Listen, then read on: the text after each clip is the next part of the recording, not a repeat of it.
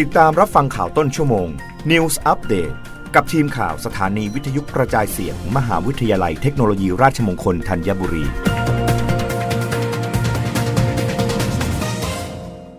รับฟังข่าวต้นชั่วโมง โดยทีมข่าววิทยุราชมงคลธัญบุรีค่ะ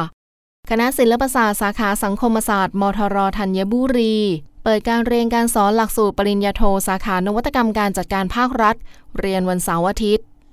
สาขาสังคมศาสตร์ คณะศิลปศาสตร์ มหาวิทยาลัยเทคโนโลยีราชมงคลธัญบุรี เปิดสอนระดับปริญญาโทในหลักสูตรศิลปศาสตร์ มหาบัณฑิต สาขานวัตกรรมการจัดการภาครัฐ ซึ่งเป็นหลักสูตรที่มุ่งเน้นการเรียนการสอน และการทำวิจัยเพื่อการพัฒนาการจัดการภาครัฐ ด้วยการจัดการเชิงนวัตกรรม เพื่อปรับปรุงสู่องค์กรแห่งนวัตกรรม ที่เท่าทันเหตุการณ์ การเปลี่ยนแปลงทางเศรษฐกิจ สังคม การเมือง เทคโนโลยี และสิ่งแวดล้อมอย่างยั่งยืน หลักสูตรที่ออกแบบรายวิชาผสมผสานแนวคิดของการบริหารภาครัฐ ควบคู่กับนวัตกรรมทางการจัดการของภาคธุรกิจเรียนวันเสาร์และวันอาทิตย์เวลา 9นาฬิกาถึง 16นาฬิกา โดยมีวิชาที่สนใจได้แก่ 1. ภาครัฐกับการออกแบบนวัตกรรม 2. การเปลี่ยนแปลงกับการจัดการด้วยเทคโนโลยีภาครัฐ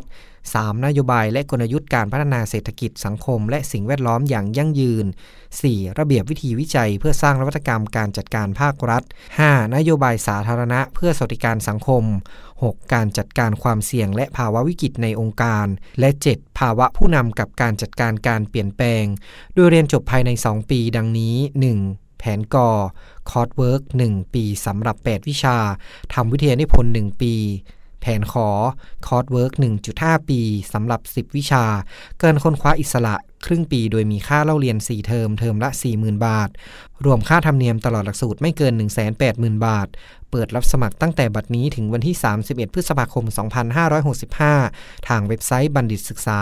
www.grad.rmutt.ac.th นัทพลดีอุดทีมข่าววิทยุราชมงคลธัญบุรี รายงาน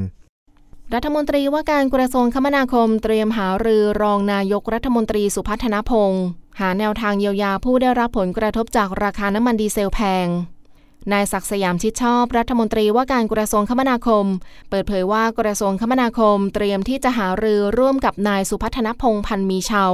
รองนายกรัฐมนตรี และรัฐมนตรีว่าการกระทรวงพลังงาน เพื่อแก้ไขปัญหาผู้ประกอบการรถสาธารณะ รถขนส่งสินค้า เรือข้ามฟาก ที่ได้รับผลกระทบจากราคาน้ำมันดีเซล และเบนซินที่มีราคาแพง หลังจากที่กระทรวงคมนาคมได้รวบรวมข้อมูลแล้ว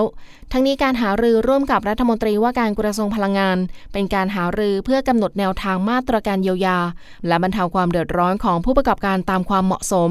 โดยจะเป็นการเยียวยาเฉพาะกลุ่มก่อนรับฟังข่าวครั้งต่อไปได้ในต้นชั่วโมงหน้า กับทีมข่าววิทยุราชมงคลธัญบุรีค่ะ รับฟังข่าวต้นชั่วโมง News Update ครั้งต่อไป กับทีมข่าวสถานีวิทยุกระจายเสียง มหาวิทยาลัยเทคโนโลยีราชมงคลธัญบุรี